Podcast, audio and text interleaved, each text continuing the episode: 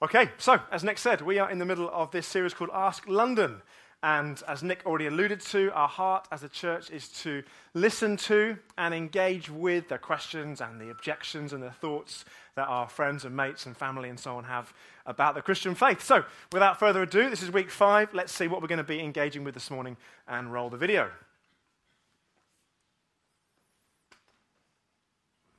I believe that the universe was made about 13.7 billion years ago, and that the Earth was made about 5 billion years ago. Where where do the whole Adam and Eve story, then the dinosaurs, and then Jesus like roaming the earth? where does it all fit into the actual story? I don't mind the creation narrative. I, I think it's quite nice. Where does God come from? It it feels like a human way of describing something that at the time a human didn't know how to describe. seven days of creation he rested on the seventh day like why would an infinite being be bothered with days Behind me, you will see a plate, and on that plate, we're going to grow some bacteria. But the bacteria will be growing alongside some antibiotic. Who made God? and why would god need a day's rest he's been there since before the beginning of time The bacteria have mutated. This means the DNA has actually physically changed. This is evolution, like I said, before our eyes. So how much of it is um, a story that represents something and how much of it is supposed to be a fact as in this happened this is a fact Some good questions, eh? Some good points and some good objections. Uh, we're really grateful, aren't we, as a church, to people who've taken the trouble to put these thoughts, questions to video, in some cases to give us presentations on interactive whiteboards. I think it takes no little courage and honesty to, to really put some of these things to, to camera. So we're really grateful. Indeed, if you're here this morning to particularly investigate this question this morning, uh, then we're really glad that you're here. And thank you for taking the time to, to do so. I guess, as you would have heard from that montage of clips, there wasn't really a specific objection coming through. More, uh, I guess, a series of thoughts. I think is probably best summarized by saying, how do creation and science fit together? I think that's the kind of tone that was coming through. Or to put it a different way, what does the biblical account of creation really mean? And does it fit with what we know about the universe? I think that's a fair representation of what was coming through in those comments. So, you may have seen recently, perhaps, if you've been following the news, you may have seen the uh, Rosetta spacecraft's mission that came to an end recently, if you might have spotted that in the news. So, Rosetta, the spacecraft, spent 12 years tracking this comet uh, to try and find out loads and loads of things, really, about how the Earth was formed. And scientists are hugely excited about all the information and data that it's generated for them. And as you'd have seen, rather dramatically, the mission came to an end about 10 days ago when Rosetta, in a planned way, uh, basically crash landed into um, the comet, and that was the end of that. And scientists are incredibly excited about all the data they reckon this will have generated. And one European Space Agency scientist put it like this she said, It helps us answer the big questions of how we got here and why we're here. And I think they are, they are big questions, aren't they? They're questions I think all of us at some point will probably ask in different ways, at least. Whether it's because you're observing a billion pound spacecraft mission like Rosetta, or maybe it's in that moment where you're looking out across an amazing scenery of mountain range, perhaps. Or in the moment when a new child is born. Or maybe in that more surprising moment that just kind of sneaks up on you when you're on your way to work for the umpteenth time, that just moment just sneaks up on you and you ask something like, Why am I here? Or How did we get here? I think they're questions that we all ask. I think the Bible meets that desire that we have to know the answers to those questions. And the Bible wants us to ask those questions. And it wants us, I think, to really look for different layers and levels of explanations to those questions. And the layers and levels of explanations to those questions like that is important to recognize. What do I mean by that? Well, let's say today you were given a present, a gift, and you unwrapped it, and inside inside there's a machine. Now, depending on your personality, some of us might ask, how does this work? Or, or like, how do all the parts work together? It should be a great question to ask. And I think exploration of that question will probably lead you to ask and help you to answer another bigger question, which would be who gave it to me? Why was I given it? These are great questions to ask, and they do come in different layers and levels of explanations. And it's my contention this morning that the Bible and science are both really helpful and indeed not necessarily incompatible in helping us to find, as it were, different levels of explanation to these big questions of why it is we're here and how we got here. So I'm, I'm no scientist, I'm no expert at all. Uh, some of you might be thinking science isn't really my thing. Others of you are like, finally, we've got some science uh, and not a sporting or artistic illustration. But wherever you're at this morning, let's just try and get in some of this stuff because these are big questions to ask. How, we, how do we get here? Why are we here? And to that end, I'm going to ask four questions along the how and the why and the who line. So, question one will be How did God come to be? We'll just sort that one in a couple of minutes. Secondly, how do we interpret Scripture, and particularly Genesis 1 and 2? Thirdly, what does this tell us about the age of the earth and the beginning of life? And fourthly, we'll ask these perhaps even bigger questions of the why and indeed the who. Okay, so question one How did God come to be? Or, as one of the video contributors said rather poetically, who made God? Which is a great question to ask. People have been asking this question for centuries. Scientists have been asking these questions. And Richard Dawkins is a scientist, and he too is asking this question. In fact, he uses it as a challenge in his famous book, The God Delusion. Dawkins brings the challenge and says if you want to believe in a creator, then you've got to ask who created the creator. I guess that's kind of what was partly coming through in the video. Just two quick responses to that. One is this by asking the question, who created God, you are by definition thinking of a created God. Yeah? And the ancient world, of course, was very familiar with the idea of created gods. People who would give their worship or their obedience to the sea or to statues or to stars. But in the context of the Bible, a monotheistic religion like that of the ancient Hebrews was specifically challenging that worldview and saying, no, no, no, there is one eternal, uncreated being who has created all things. Secondly, to ask a question like who created God is to assume that God would have to be limited, like we are, to time and space. Have I just caught myself on something. Thank you. It's Jamie setting traps for me. I'll just move that out of the way so I can continue to get excited and move around. Uh, yeah, so my point is, I, I, guess, thinking about being limited to time and space, just as D- Richard Dawkins was not limited to the work that he created, he was not constrained by his book in that sense or trapped within it. So, a creator God surely he too would naturally exist outside of his created work, which I guess in his sense is time and space and matter and material and so on. That kind of God would have to be eternal in that sense. Do you see? He would have to exist. He, wouldn't be, he would not be bound by that which he'd created. And surely any God would be like that. The ultimate God, if there is an ultimate being, he or it would have to not be created, have to be eternal in that sense. So, question two this morning. How do we interpret Scripture, and particularly Genesis 1 and 2, the seven day account of creation? How do we go about doing that? Well, imagine that you were asked this morning, those of you who are scribbling away, imagine that you were asked to write an account of the best day of this year. And imagine again that the best day of this year was a particular day on holiday. And that day was where you were sat on the beach and you watched dolphins playing in the sea with the sun setting over the ocean. Okay? That was your best day of this year. Go there in your mind's eye. And now imagine that you write that description. Let's, let's say in 100 years' time, people want to know about how people lived in 21st century Western society, and this is going to be a recorded for posterity. So you may write down a narrative account of your best day of 2016. You might provide the facts. You might say, in April, we sat in Madagascar on the beach and we watched the dolphins swimming in the sea and the sun set above the Indian Ocean. Or, if you're of a more poetical uh, disposition, you might describe it differently. You might say, This year we watched the dolphins waltzing in the sea and the sun dipped into the Indian Ocean. And in a hundred years' time, when people read that account, I think they would know the type of writing they were reading they'd recognize the second account as more poetic. And so they would know that the dolphins didn't do an actual waltz.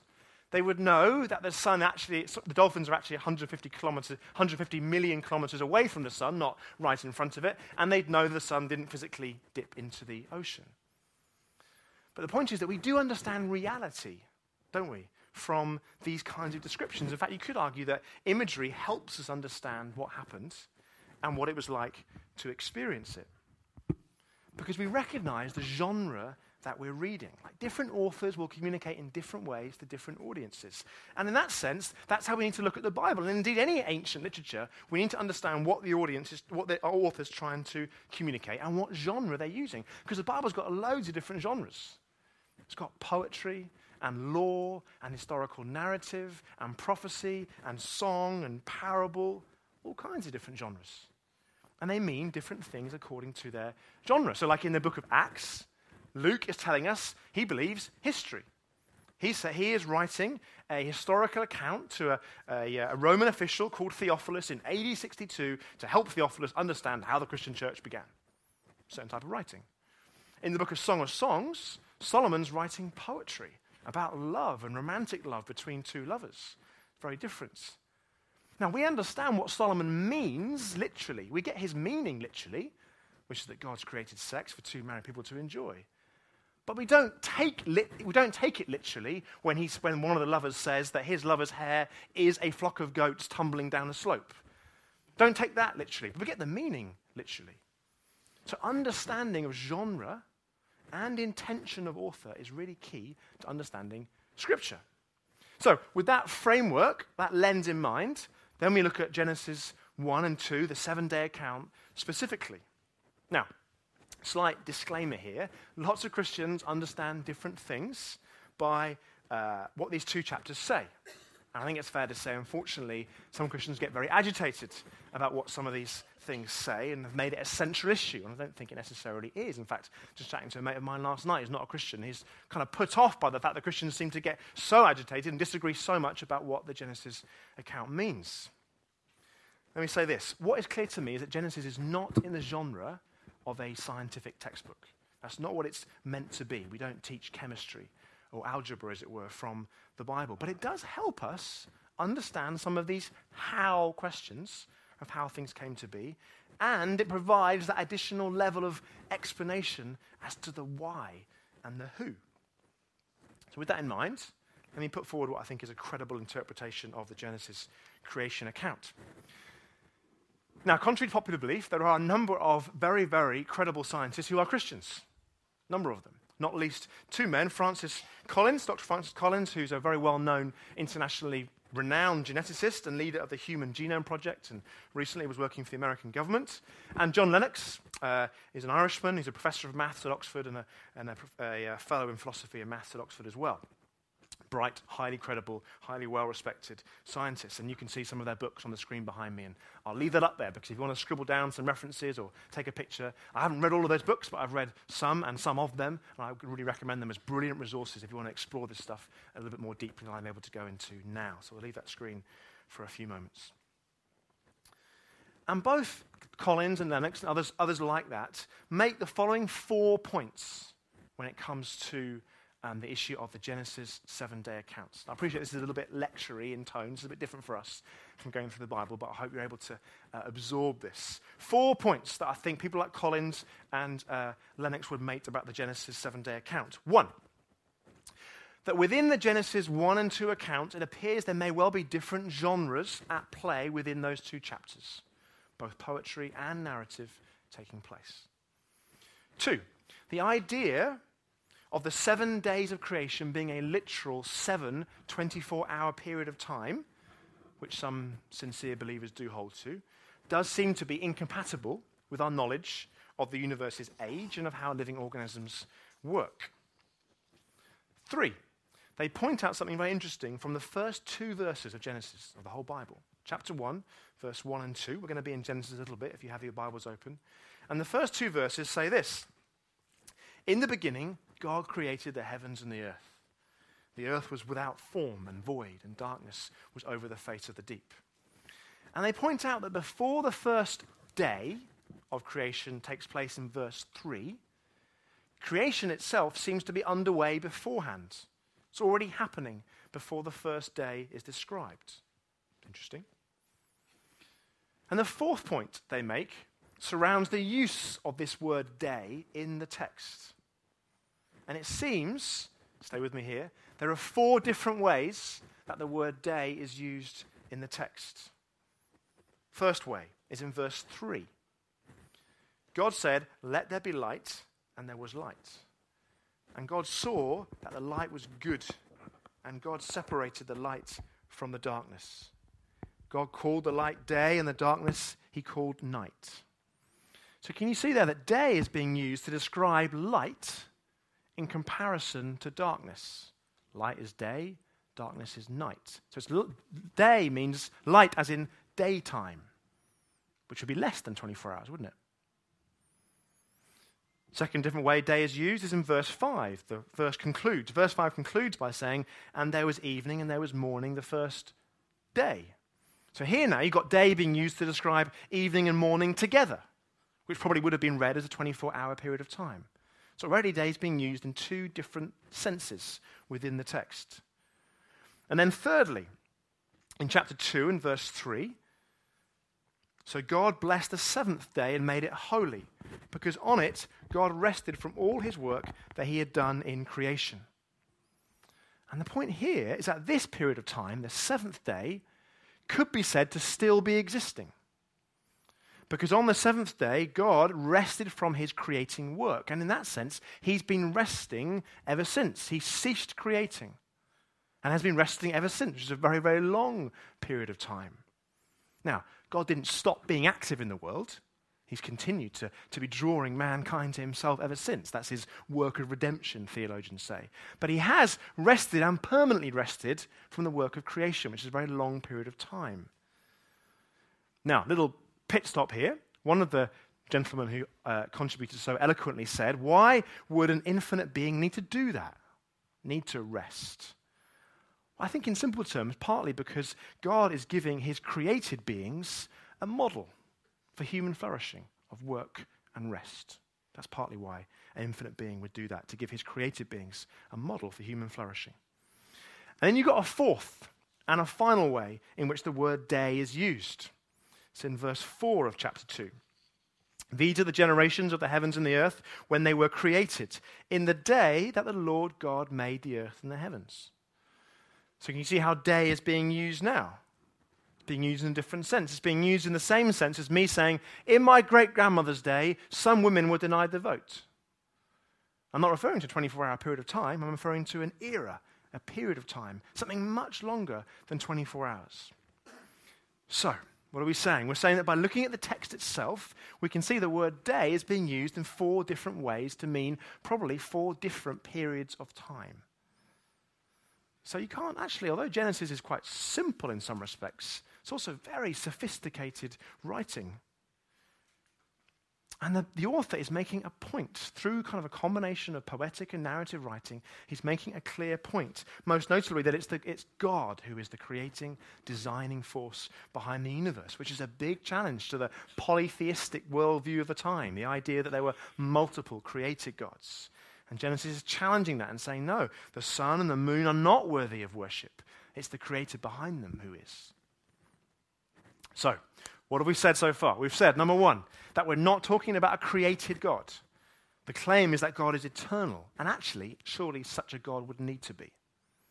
Secondly, we said that the genre and in, we said that genre and intention are really key to understanding language generally, and particularly how we interpret Scripture and Genesis. And then, thirdly, we're saying it does seem that God's creating work took place not in seven literal 24 hour days, but actually at different moments through various mechanisms in a very long period of time.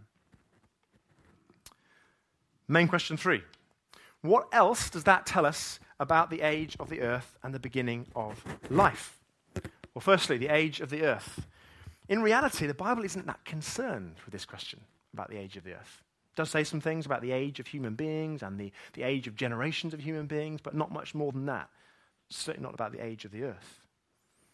And given that the creation account is pointing towards some creating taking place before the first day, like we said, and given that the days themselves appear to be moments in time of different lengths at which God spoke and acted, then it seems to me that scientific and geological discoveries are not necessarily incompatible with the Genesis account.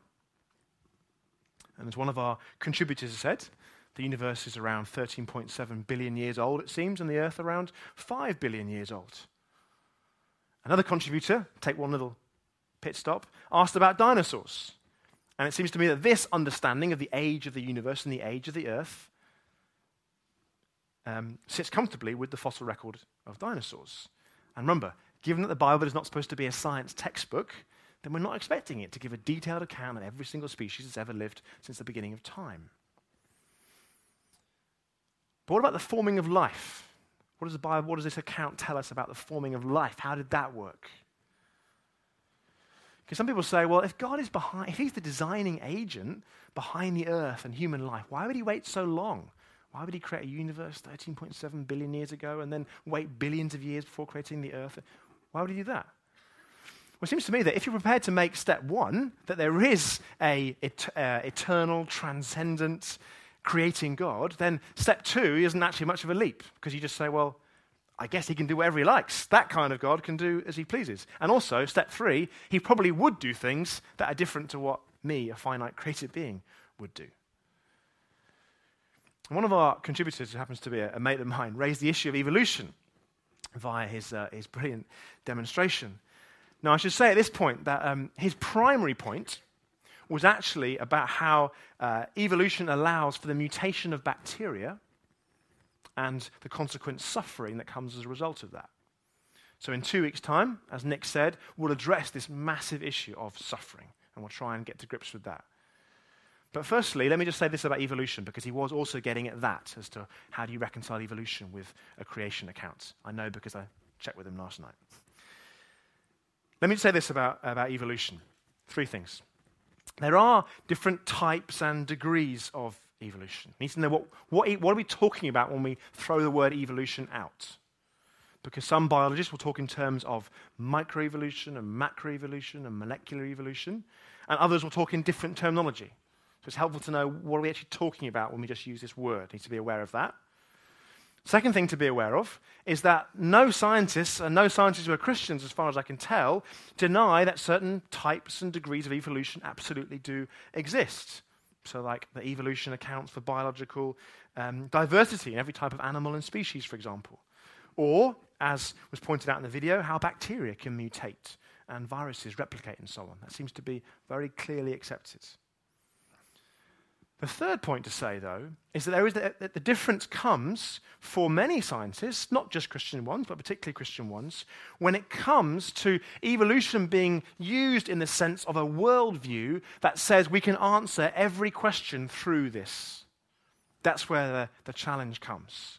I think this is where Francis Collins, I mentioned before, is really helpful. Now, fascinatingly, he through his very, very high level, intricate scientific investigations, that was the mechanism through which he moved from an atheistic worldview to a Christian one. And I think he's really helpful. I think he's right, because he would reject the idea of evolution, not in any sense, but in the sense of believing that everything must have a natural cause and organic life is solely the product of random forces guided by no one. That, he would say, is no, I don't go that far because the fine tuning and the beauty and the creativity of nature point me towards a creator. I want to just drill that down one step further. What does he mean by that? Where is he getting his signs of a creating agent behind the forming of human life? Consider these four letters AGTC or TGCA or GACT, any collection or form of those four letters. They're the four letters of the human genetic code, and they each represent one of the four chemicals that are placed in a precise order of 3.4 billion letters. It's like stamped onto every one of your human cells, what makes you a human being. And the question is how did that word, how did that 3.4 billion letter word that is in perfect order from 1 through 3.4 billion, how did that come to be? So go back maybe to that moment on the beach. Those of you need a different way of thinking. Go back in your mind's eye to the beach, the dolphins waltzing in the sea as the sun dips into the Indian Ocean. Imagine that you carry on walking down the beach and you come across a number of letters written on the beach. The letters spell out the word Kingston. It goes for like half a mile down the beach. K I N G S T O N. Written on the beach. presumably you would ask yourself, how did this get here? Or who wrote that? The conclusion might be purely chance and necessity. But surely I think you would infer, would you not, that an intelligent being wrote the word Kingston on the beach? Now, the response to that kind of argument is no, no, no, you don't have to have a cause to the emergence of life. And the argument goes as long as you, ha- you just have to have matter for long enough, and if you have matter for long enough, eventually matter will produce life, just by the, like, the laws of probability. That's the, how the argument goes. And people use the illustration of a monkey at a typewriter to illustrate that argument. I don't know if you've heard this one before. But so the argument goes you put a monkey at a typewriter and let it just randomly type as it's able to do, and let it, let it do that for long enough, and eventually it'll be able to type out the complete works of Shakespeare just by random chance and typing, typing, typing, typing, typing. And you give him, give the monkey the 600 million years that it apparently took life to emerge, and eventually he'll get there. That's the way the argument goes. But somebody a lot cleverer than me kindly sort of ran the numbers to see whether that is indeed probable or even possible. And the numbers do make that look incredibly unlikely. So, here's how the numbers go. If you say the monkey's going to type at around about one stroke a second, seems reasonable. A monkey can sit there and probably just type at one stroke a second. And if you give him the 600 million years that it took life to emerge, and don't actually ask him to type out the complete works of Shakespeare, just see if he can type out one sentence from the complete works of Shakespeare. To be or not to be, that is the question. And if you run the numbers at this monkey typing one stroke a second, trying to type out one sentence purely by chance, it will take the monkey 12.6 trillion, trillion, trillion years to type out that one sentence of 30 letters. And the claim is that the 3.4 billion letters of the genetic code took place or were typed out by chance over 600 million years. It just seems to be unfeasibly unlikely. I guess mathematically it could just about have happened, but it seems so incredibly improbable that it's surely a more feasible conclusion to say an intelligent being typed out the 3.4 billion letter word. To conclude that there is and there was life because God said, let there be. And there was. Now, all of this to say, and, I can, and some of you will be loving this and are scribbling away, and others of you have zoned out long ago. All of this to say, none of this debate should be a barrier, I don't think, to believe in God. It's possible to be a Christian, hold a number of different views about evolution and creation and so forth. I really don't think that it's the main, the main thing. Like, if Christians are disagreeing about this stuff, then I'm not sure that if anybody who's at the beginning of exploring Christianity, I don't think necessarily it's the best place to start. Because what Christians, in all their different shapes and sizes and shades over history, are agreed on is the central tenets of the Christian faith, not least the life and the death and the resurrection of Christ. That is the place I would say to go first. Go to Jesus first, explore his life, explore the significance of his death, explore whether he really did rise again. Because if that's true, if he did rise again, that's the game changer that shifts everything. Everything else has to come in line with that. So explore Jesus first. Keep asking the how questions, absolutely. I never thought I would enjoy, as a kind of funny sportsman historian hybrid, I never thought I would enjoy asking these how questions of how this whole thing came to, came to work. It is fascinating. Keep asking those questions. Absolutely. But in exploring Jesus, we also get to ask perhaps even bigger layers of questions. We can find even deeper layers of explanations to the questions about the who and the why, not even just the how. And that's our final question for this morning. What about the why and what about the who? There's one phrase in the Bible that I think crystallizes the decision that we have over those vital questions of why are we here and is there a who behind that? And it's the verse we read this morning. It's the first three letters, first three words, sorry, of Genesis. In the beginning. In the beginning, dot, dot, dot, heavens and the earth. I think it all boils down to an option, really. Is that sentence, in the beginning, God created the heavens and the earth? through various mechanisms? Or is that sentence, in the beginning was mass energy? And everything, everything followed from that due to chance and time and necessity. Is it in the beginning was God and he spoke a word and everything followed? Or is it in the beginning was mass energy and everything followed? I think it boils down to that question. You see, for me, I, I go back to this, this word, the word on the beach, Kingston on the beach. Who wrote that? Like we know someone wrote that. Someone was sending a message. So consider again the human genetic code, a 3.4 billion letter word written in perfect order on every single one of your human cells. The chances of that happening by chance are surely infinitesimally small. And the Bible, and I think indeed logic, tells us that there was a who. There was a who behind that 3.4 billion letter word. In the New Testament, the Apostle John he also begins his book with the same three words in the beginning. And he writes, I think, beautifully. He says this In the beginning was the Word, and the Word was with God, and the Word was God. He was in the beginning with God. All things were made through him, and without him was not anything made that was made. In him was life, and the life was the light of men. verse 14. And the Word became flesh and dwelt among us. And we've seen his glory, glory as of to the only Son from the Father, full of grace and truth. You see, Genesis tells us that God wrote a word. That he wrote a word, a message into the fabric of creation. And he wrote it in all kinds of ways. There are all kinds of words, all kinds of clues in creation, not least in beauty and in creativity and in order. But there's a special clue in the pinnacle of his creation human beings this 3.4 billion letter word that he wrote in us. And then John, in this passage, tells us something even more remarkable. He tells us that God then wrote himself into the human story. The original word didn't just speak and make creation happen, the word intervened and wrote himself into the story. The word became part of the story. The Word who became matter, sorry, the Word who made matter became matter. The Word who made human beings became a human being.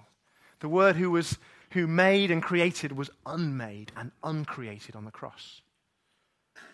And when, it's, when you believe that, when you believe that, that Jesus, the Son of God, died on the cross, in that sense he was unmade and uncreated for you, then I think you have the answer to the question why am I here? I think it's there. You're here because originally, however many billions of years ago, the Word spoke and acted. You're here because then the Word wrote you into the story. And you're here because the Word later on wrote Himself into the story as a human being. You're here because you're loved, specifically, wonderfully, perfectly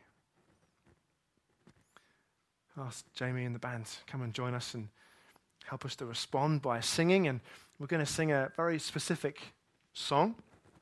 For a couple of thousand years, I think the church has known the real value of corporately speaking out the tenets of the Christian faith, or the creed, as is often called. And it's done this all kinds of ways through the centuries, not least through music. And uh, the song that Jamie's chosen is just that it's the creed set to music. And so I think our response this morning, wherever you're at, whether, you whether your head's just buzzing with lots of ideas or whether you didn't find it your cup of tea, I think the response is relatively clear this morning in the sense of if you believe, as many of us do, in the Word, the Word that was God, the Word that was with God at creation, the Word that became flesh and died and rose for us, Jesus Christ, then I'd encourage you to sing this creedal song out with passion and in faith. Declare truth to yourself and to your church. It's a really wonderful thing to do. And if you've been exploring, or you're at the beginning of exploring the gospel, of exploring Christ, and you come to a place where by now you're ready to say, I don't have all my ducks in a row, I don't have all my answers, I'm still wondering about seven days and dinosaurs and hypocritical Christians, but I do know this. I do believe in Jesus. I believe in Him and what He has accomplished for me on the cross and through the resurrection. And I think this is a brilliant song to use to speak out that belief, to speak out that statement, and use this song to begin your story of following Him and to join many of us in continuing to follow and explore Him. And if that's not where you're at this morning, that's, that's fine. We love the fact that you're here and you're exploring and you're asking these questions. We're so pleased that you're with us. I think you'll find these words helpful as well, you can use these words to reflect both on what you've heard and what it is that ultimately Christianity believes and is about. So I'd say use these words to reflect and continue your exploration. And why is it that Christians now for centuries have sung these very words in faith and in hope? So what I'm going to do is I'm going to pray the words that we're going to sing, and then we'll sing or reflect on them together. So should we stand?